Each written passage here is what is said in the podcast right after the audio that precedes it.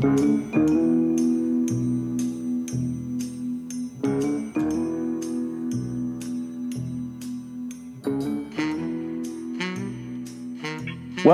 This is Michael Volkov, and this is episode 33 of Corruption, Crime, and Compliance. Our episode today is about Bitcoin, cryptocurrency, and compliance. Hello, everyone, and thanks for joining me today on Corruption, Crime, and Compliance, a podcast focused on the legal and compliance industry. Today, we will review the cryptocurrency market. Our discussion will focus on technical operation of cryptocurrencies, blockchain technology, and related compliance issues. Uh, you know, this new technology is exploding in the marketplace. Coin, example, raised $7 billion in capital last year. And this year, ICOs are expected to raise over 20 billion in capital. Bitcoin and other established cryptocurrencies have increased in value. Bitcoin, for example, reached a high of nearly $20,000 and is now trading just under 7,000. Ethereum, a rival cryptocurrency is trading at just under $400. Bitcoin and other cryptocurrencies are volatile, and investors are suffering significant swings in profits and losses. At the same time, we are witnessing the beginning of a regulatory and enforcement actions of the industry and enforcement actions against fraudsters, Ponzi schemes, and other misconduct surrounding this new and exciting market. Well, to help me review these issues today, I'm proud to welcome Matt Stankiewicz, an associate at the Volkov Law Group. Thank you, Matt, for joining us today on this fascinating topic. And I know you've been spending a lot of time uh, studying and working on in this area with clients and just Thank. That's right. This is yeah for having me here. This is something that I'm uh, been pretty excited about, and uh, yeah, I'm looking forward to talking today. So, Matt, can you help us first with, you know, how you define cryptocurrencies? I, you know, I, the term gets bandied about, and um, how do you define, you know, what is Bitcoin? And I know we don't have hours for this, but Ethereum and even Ripple. Yeah, so it's a it's a fairly misunderstood term. Um, I can start by providing just a basic dictionary definition to get it started. Um, so the dictionary defines it as a digital currency in which encryption techniques are used to regulate the generation of units of currency and verify the transfer of funds operating independently of a central bank. So there's a whole lot to really unpack from that definition. Um, we need to kind of get into some basics about the blockchain, about mining and encryption. Uh, but before we do this, just cryptocurrency. I'm not a big fan of the name because it tends to pigeonhole it into a very small use case. So it's important to know that these assets are not just currency. It's not just a digital cash, uh, but can be so much more. So Bitcoin was really the first cryptocurrency and it's, you know, obviously the largest and most well known now. It's a, it's a household name. Everyone's been talking about it. There's been a lot of buzz. Um, and yeah, at a basic level, Bitcoin was created to be a digital cash without a central authority. So instead of instead of having a bank or any kind of third party in the middle, it utilizes deregulated blockchain to verify and record transactions. So this is what people think of when they think of cryptocurrency, but you know, Bitcoin has really become almost archaic compared to a lot of the newer cryptos. Um, so as many have discovered, and for a lot of companies are exploring now, the blockchain is really this amazingly powerful process. So a lot of newer coins are further all sorts of uses of this, this entity. So you may have heard Bitcoin referred to as, you know, a store of value. Um, and that's because the blockchain can record the movement of every single fraction of a Bitcoin. You can follow every place a coin has been and every transaction it's crossed. So now what if you were storing, you know, think of a different use case. Instead of storing value, you were storing records. So just as some, you know, just think of some basic applications into the legal world now. What about intellectual property? We still struggle to figure out who owns the rights to a song like Happy Birthday, you know, one of the most well-known songs in the world. So if trademarks and copyrights could be recorded on the blockchain, we could then easily track changes of ownership, licensing, royalties, and all those other little nuances in seconds. Same thing with real estate. Title searches, it'd be so much easier and be borderline instantaneous. So meanwhile, Ethereum uh, Bitcoin's largest rival at this point has helped develop the concept of smart contracts. So instead of just operating as a store of value, these coins can now carry code language. Uh, I understand I use the term coin very loosely. There's no physical manifestation of cryptocurrency. Uh, so just kind of, you know, keep that in mind. It's, it's all completely digital. But anyway, the code language on these coins, it allows for the execution of applications during a transaction. Uh, so we'll talk a little bit more about this when we hit on mining, but, you know, just understand that that kind of goes hand in hand. And just to briefly touch on Ripple, since you, uh, you, since you asked about that one as well, Ripple is essentially a payment processor. So that technology has been facilitate large transfers of money across institutions. Uh, so, for example, helping banks transfer millions between each other uh, across international lines and doing so within seconds and for nominal fees. Uh, so, for example, a lot of these um, you know, money transfer companies, such as Western Union, MoneyGram, uh, they're currently experimenting with the tech um, along with a lot of major banks. So, while many of these coins, uh, or while many people consider these coins to be competitors, many don't actually compete at all and instead just fulfill various uses. So, you know, I still believe the surface has only just been scratched in this regard, and we're going to see a whole lot more innovation and um, evolution, you know, as as time goes on. You know, uh, one uh, before before we get to the next question, I saw a presentation on blockchain and the use in supply chain, for example. IBM is really big into this right now. And I think uh, blockchain can be revolutionary.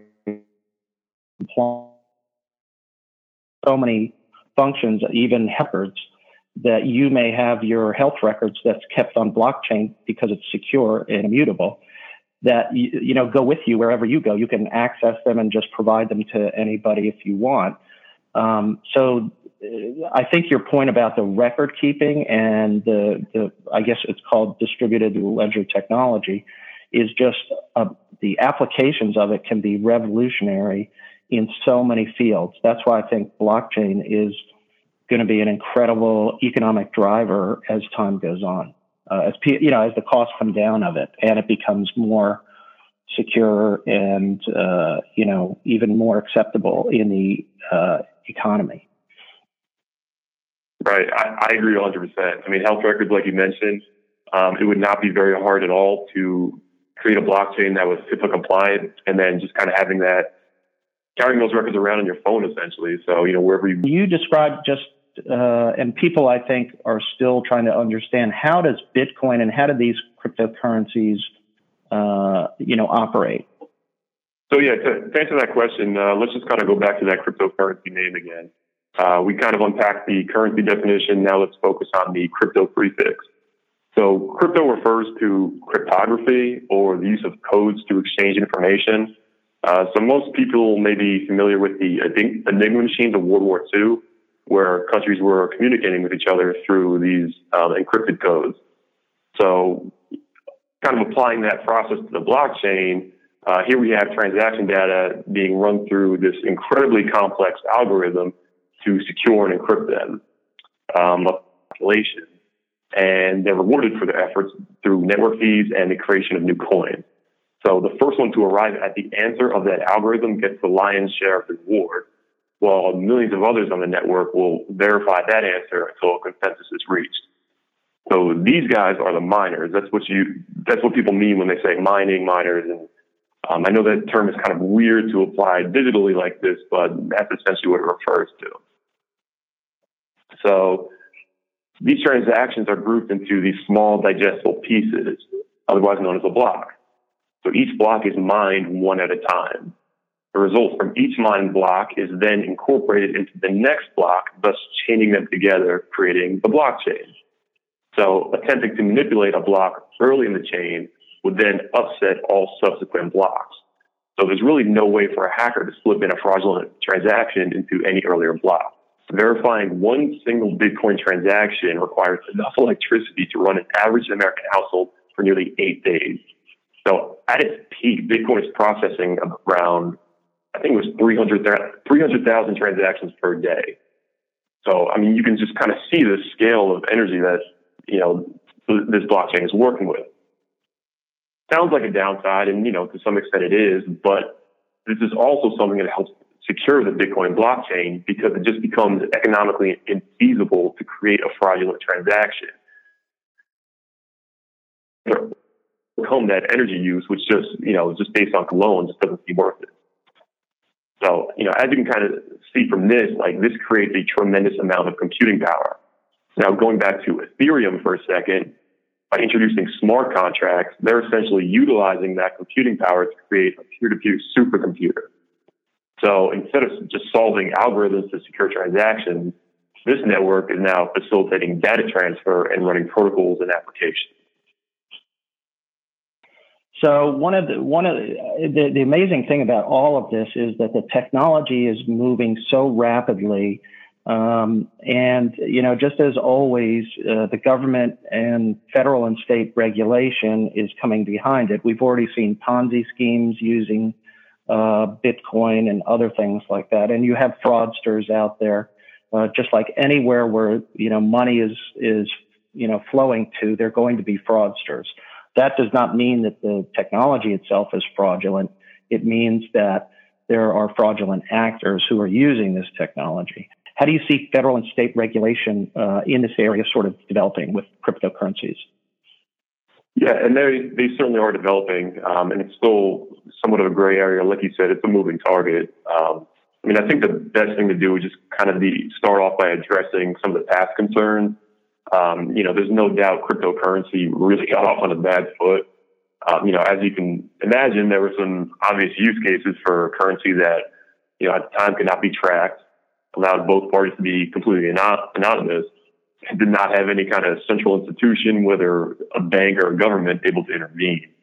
Uh, so yeah, you know, Bitcoin and the early cryptocurrencies were initially used on the dark web. That's you know, scary part of the internet where people buy and sell a whole lot of illegal things like drugs, prostitution, weapons, and just you know, a whole lot of whole lot of party supplies like that.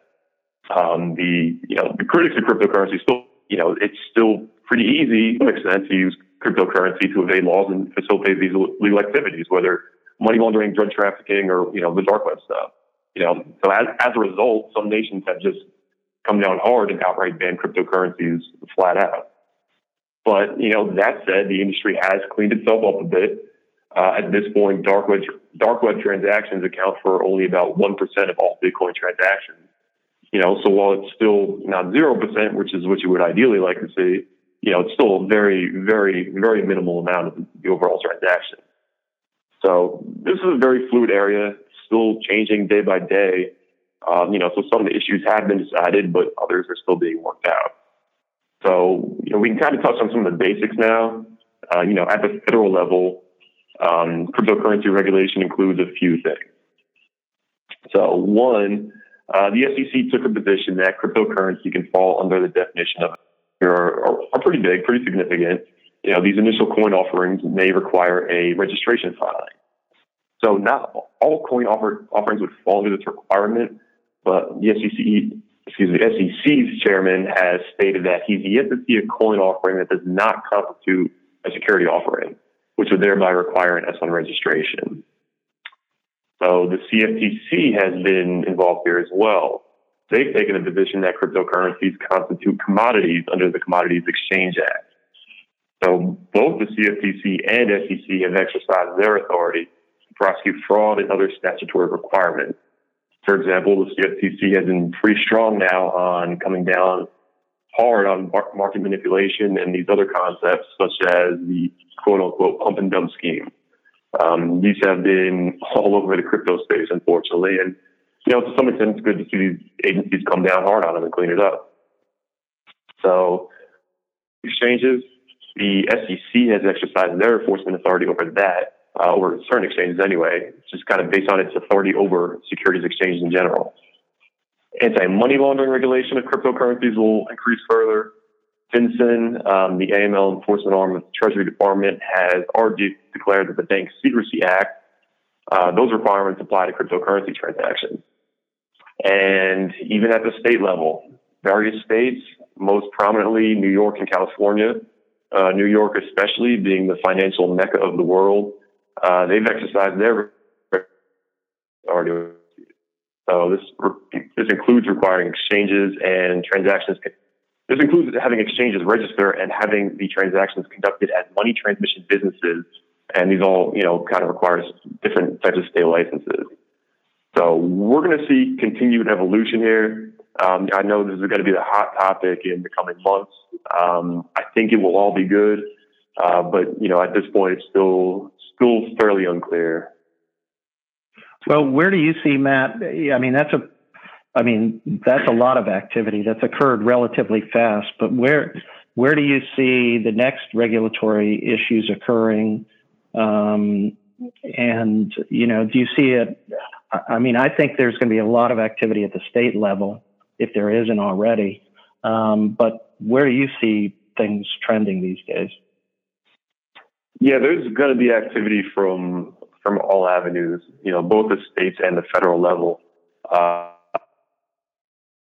and the CFP, they're, they're continuing to push forward with this.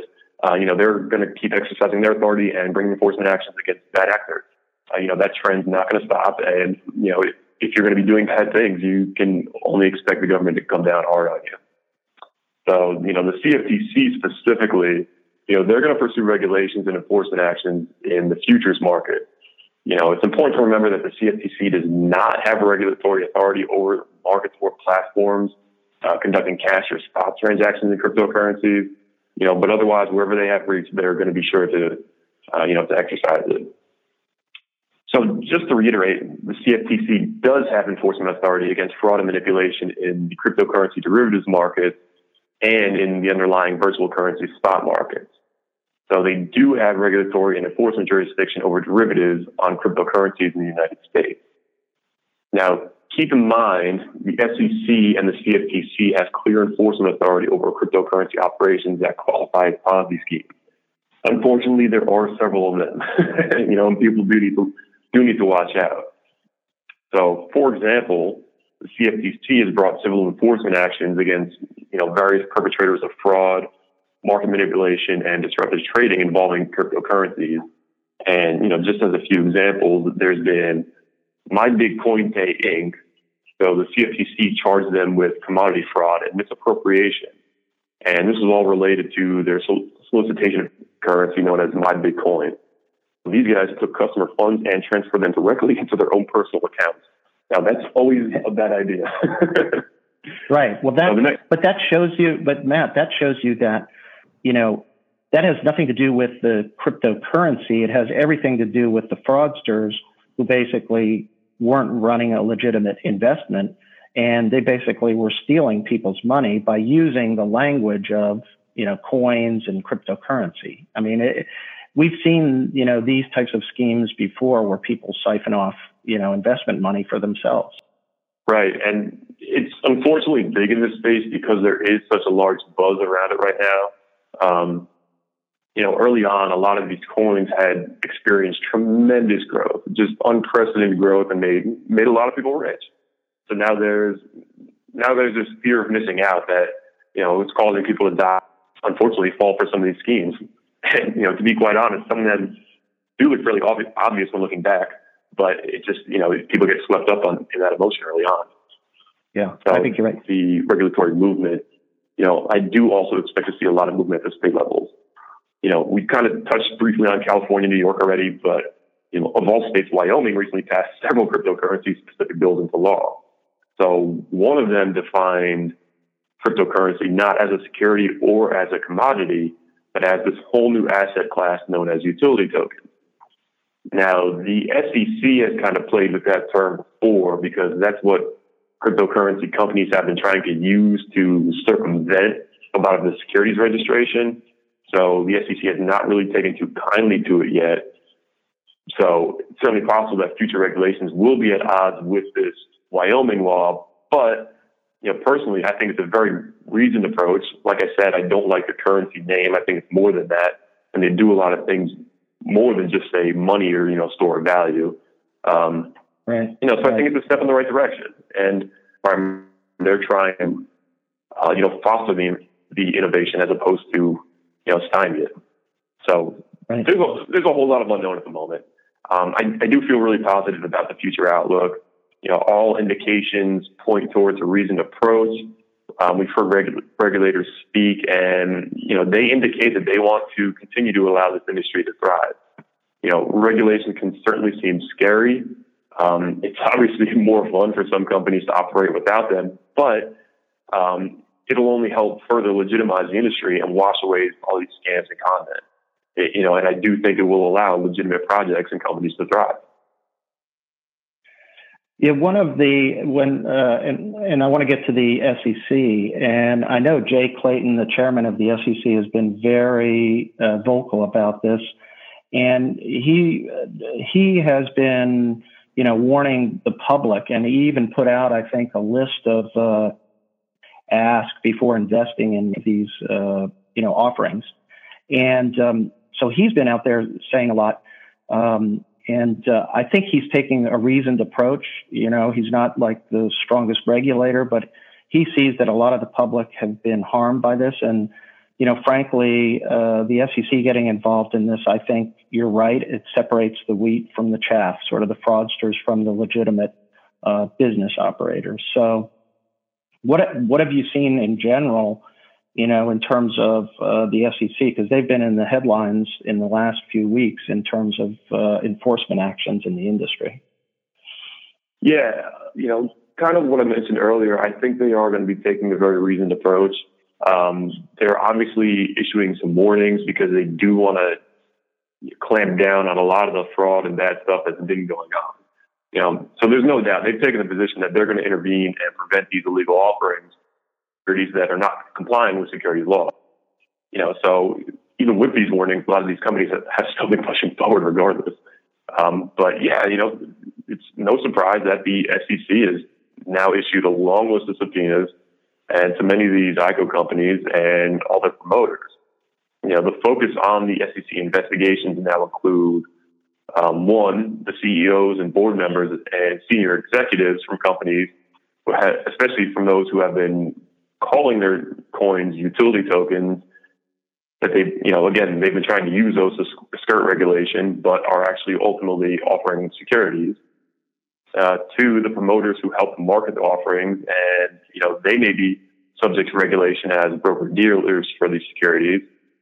Uh, three, the advisors who are listed on the website and failed to register as advisors. Um, next, the platforms that listed the ICOs and were compensated through undisclosed commissions. So, you know, again, we've kind of talked about the buzz and the rush here, and this is obviously some kind of new, you know, digital gold rush. And any of these companies looking to get involved here would be really well advised to start over with the advice and counsel of an attorney who, you know, can help navigate these complex security laws. You know, many of the ICO companies that fail to heed the SEC's warnings, they're going to end up offering investors a rescission to refund their money and they may only have 30 days to accept an offer and reinvest after the company cleans up its compliance picture.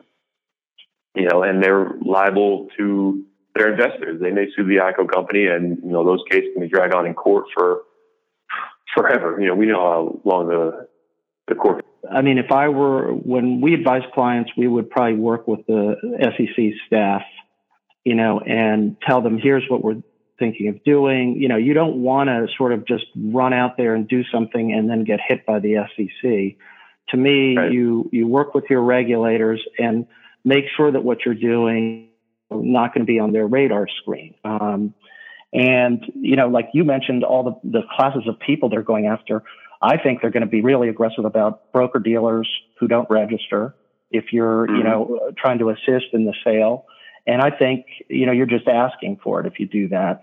And advisors, uh, these advisors who are helping, you know, companies to sell their products uh, in this market are going to get slammed unless they abide by the regulations because those are the people they're really worried about. Um, and then if you had, uh, you know, a serious issue, you go in, talk to the staff in advance and, and work it through. That's what people are doing with the CFTC as well. There's a lot of consultations that go on. And I think that's right. probably the best thing the, the industry can do. I, want, I wanted to ask you to jump ahead because one of the things that um, committee, I think it was, was, and there was some mention of you know, uh, conducting an ICO without triggering the SEC's registration requirements. And there's a lot of talk right now about a Regulation D offering. And then when I looked at it, my feeling was, well, this isn't really going to help that many people. Um, most people are going to end up having to do registration. But what exactly uh, from your from your standpoint, what exactly does the Regulation D offering, you know, exemption that's well established in the SEC rules? What does that allow people to do in terms of avoiding the uh, the registration requirements? Yeah, so you know, Chairman Clayton kind of uh, alluded to that. Um, how it's possible that an ICO, you know, wouldn't trigger registration requirements by going through this exemption you know, so that exam again, that exemption is the regu- regulation D offer. So rules 504 and 506 uh, respectively exempt certain offerings from registration. So these include um, the sale of restricted securities up to a value of $5 million in 12 months and which cannot be sold for at least six months or a year without registering them and requires the filing of Form D. Uh, the sale of securities to an unlimited number of accredited investors and up to 35 other purchasers who meet investor sophistication requirements and receive disclosure documents, so long as the ICO company avoids general solicitation or advertising to market their uh, securities.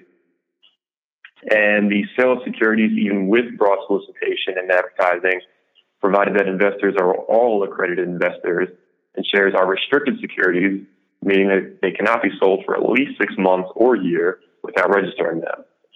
So companies that rely on Rule 506 must file a Form D with the SEC after they sell their securities. So that's kind of in a nutshell um, Regulation D offerings. Um, you know, other ICOs have attempted or are currently attempting to fit in as a regula- Regulation A plus offering, uh, but to date, no ICO has been approved as such. So while some companies are trying it, it's probably not the best route to go, unfortunately. Eventually, some ICOs will register the new offering, um, others will test, you know, various exemptions to registration. Again, new regulations will be coming down the pipeline, so there should be some help through those. And, and you know, ultimately, there's no doubt the ICO market is definitely going to grow. You know, as we mentioned earlier, I think expected to raise $20 billion this year. So, you know, it's a, it's a lot of money. And, you know, the only question is just how fast it's going to come and under what regulatory structure. Um, right. But right.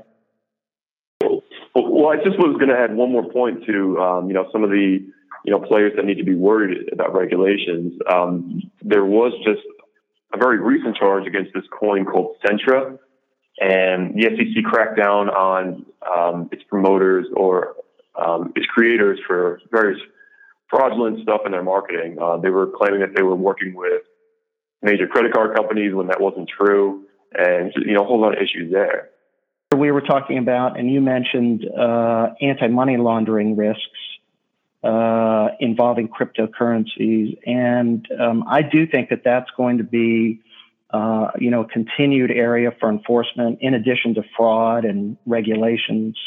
Um, and I think we're going to see fin. What's what's your sense of that in terms of treating these folks as money service businesses? And you know, there's a lot of negative connotation with MSBs, you know, um, in terms of you know their stature in the market. Um, but what do you what do you think is going to happen in this area with anti-money laundering risks? Yeah, so FinCEN has been active in this area for a little while now. Um, actually, back in 2013, they released a paper, and in that paper, they stated that exchanges and administrators of cryptocurrencies are subject to the Bank Secrecy Act. Um, so for that, they must register as a money services business. The purpose of that legislation was to prevent financial exchanges from being used to launder money or or finance crime and terrorism. So that didn't necessarily stop people from trying, unfortunately. Um, you know, in spite of that, the cryptocurrencies are sometimes used because the transaction works are required to comply with the uh, the Bank Secrecy Act, or you know, otherwise known as BSA and not every online exchange complies with that.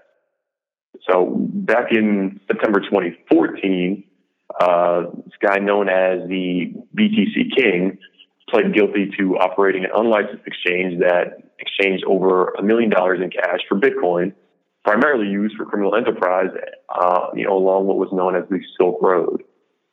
So the culture of laundering money through cryptocurrency networks is a threat. Uh, it will probably continue to be so uh, for a little while. Um, it is continuing to, to, decrease. Like we said before, only about 1% of all Bitcoin transactions are used for the dark web. Um, believe it or not, Bitcoin specifically does not really offer as high level of non um, anonymity as you would think. Uh, law enforcement agencies believe Bitcoin transactions. Um, it, yeah, it, if you're going to try and buy illegal stuff online with Bitcoin, I would I would highly recommend against it because uh, it's really not offering yeah. as protection as you may think. But let's talk about on the plus side, and and this is where I really see the revolution coming in terms of the economy. Um, and um, you know, what do you see? I mean, the the economic benefits of blockchain technology, or, or they call it distributed ledger technology, um, is just huge. And I know you did a blog article on uh, the economic report from Congress, which uh, we've gotten a lot of feedback from because they there they cited uh, part of their sort of projection of the economy and growth. They cited this technology itself as a key driver uh, over the next few years. So, I mean, what do you, what do you see as this potential, Matt, uh, in terms of and the positive upside for businesses and legitimate, you know, uses of this incredible technology? Yeah, um, I, you know, I think the sky's the limit here. Um, you know, I do just kind of want to address because it was cited and surprisingly well researched. Um, you know, I don't really mean to insult Congress by saying that you know well research would be surprising, but you know just to be quite honest, right, right. You, you know, right. this cryptocurrency technology is still very new, and unfortunately, sometimes you know they're not always up to date on technology. But um, so I would encourage people to take a look at it. Um, the chapter on cryptocurrency isn't very that you know isn't very long, so you know it's a, it's a pretty easy read. Um, it, like I said, it really does touch on a lot of use cases for it. Um, but yeah, I mean, you know, like I said, the possibilities are still wide open at this point. Um, you know, blockchain has tremendous potential, you know, whether to enhance economic efficiency, uh, mitigate centralized systemic risk, uh, minimize fraudulent activity, and just overall improve data quality and governance. You know, when linked to cryptocurrencies, blockchain can serve as this new store of value or records, enable asset transfers, and power new applications. Um, these new smart contracts can value themselves in real time. They can report themselves as data repositories, automatically calculate and perform margin pay, payments in the event of default, and just you know, in at this point, an unknown you know amount of things. Um, right. We did we did find one study that estimated that blockchain um, could save as much as twenty billion dollars in infrastructure and operational costs each year. Uh, we found another study estimated that blockchain could cut trading settlement costs by a third or almost $16 billion per year. um, so, you know, the technology could have major impacts on a variety of industries, almost every industry, you know, whether from banking to the supply chain to data transfer and more. I mean, we're still only in the early stages. And, you know, to me, it's really exciting to see where this could go. You know, if you can outline some of the services that we offer to people in the industry, obviously we've we've done a lot of regulatory and enforcement defense work uh, in in uh, this area and other areas as well. So, what are you what are we offering, and and you know, if you can sort of outline some of the things that we do, that would be great. Yeah, we we offer a variety of things. Uh, you know, I mean, if it wasn't clear through uh, you know this podcast so far, like one, we are actually pretty passionate about it. Uh, we're excited to see where this can go. So you know, it really helps really helps there in our work. Um, but yeah, I mean, you know, it's just kind of a natural extension of what we've been doing over the last couple of years.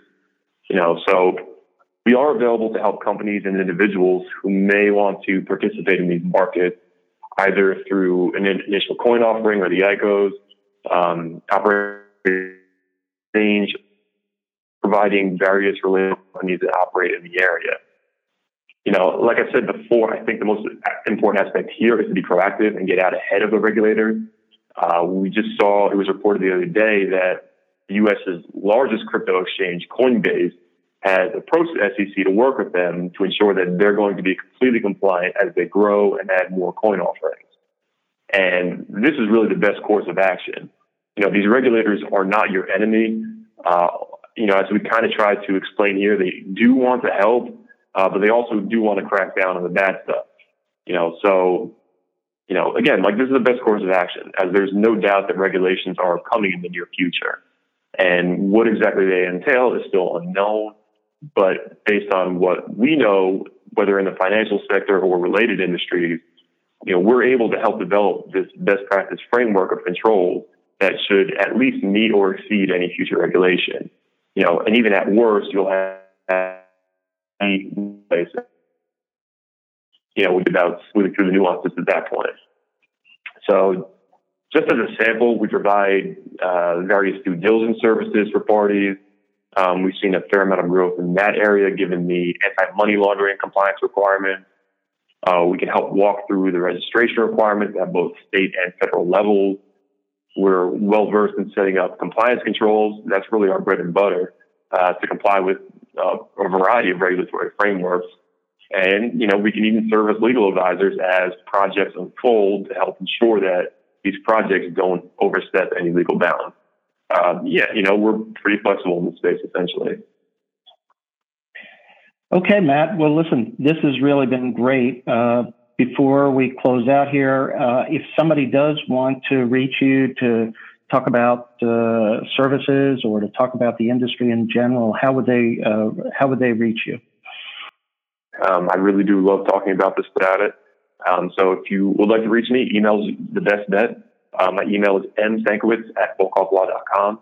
Uh, let me spell that out for you because I know it's a little tricky. It's M S T A N K I E W I C Z at volkovlaw.com. Fantastic. Thanks again, Matt. We really appreciate your time, and uh, we definitely share your passion here uh, for the industry and see a lot of great possibilities. Um, and we look to, we'll try to have you back to sort of update us on where the industry is and what's going on and down the road. But thanks, uh, Thank we you. appreciate your time. Thanks again for listening to Corruption, Crime, and Compliance. Please subscribe to the podcast series. The Volkov Law Group believes that every company should have a robust ethics and compliance program. Experience and research show that ethical companies are better performers in the global marketplace. At ethical companies, employees believe in the company, they feel vested, and are more productive. As a result, misconduct rates are much lower and financial performance is higher. We can help you achieve these benefits through an effective ethics and compliance program. You can learn more about our commitment to effective ethics and compliance programs at our website, www.volkovlaw.com, or our award-winning blog, Corruption, Crime, and Compliance, and our new podcast series. You can contact me at my email address, mvolkov at volkovlaw.com. Let us know how we can help you achieve your goals.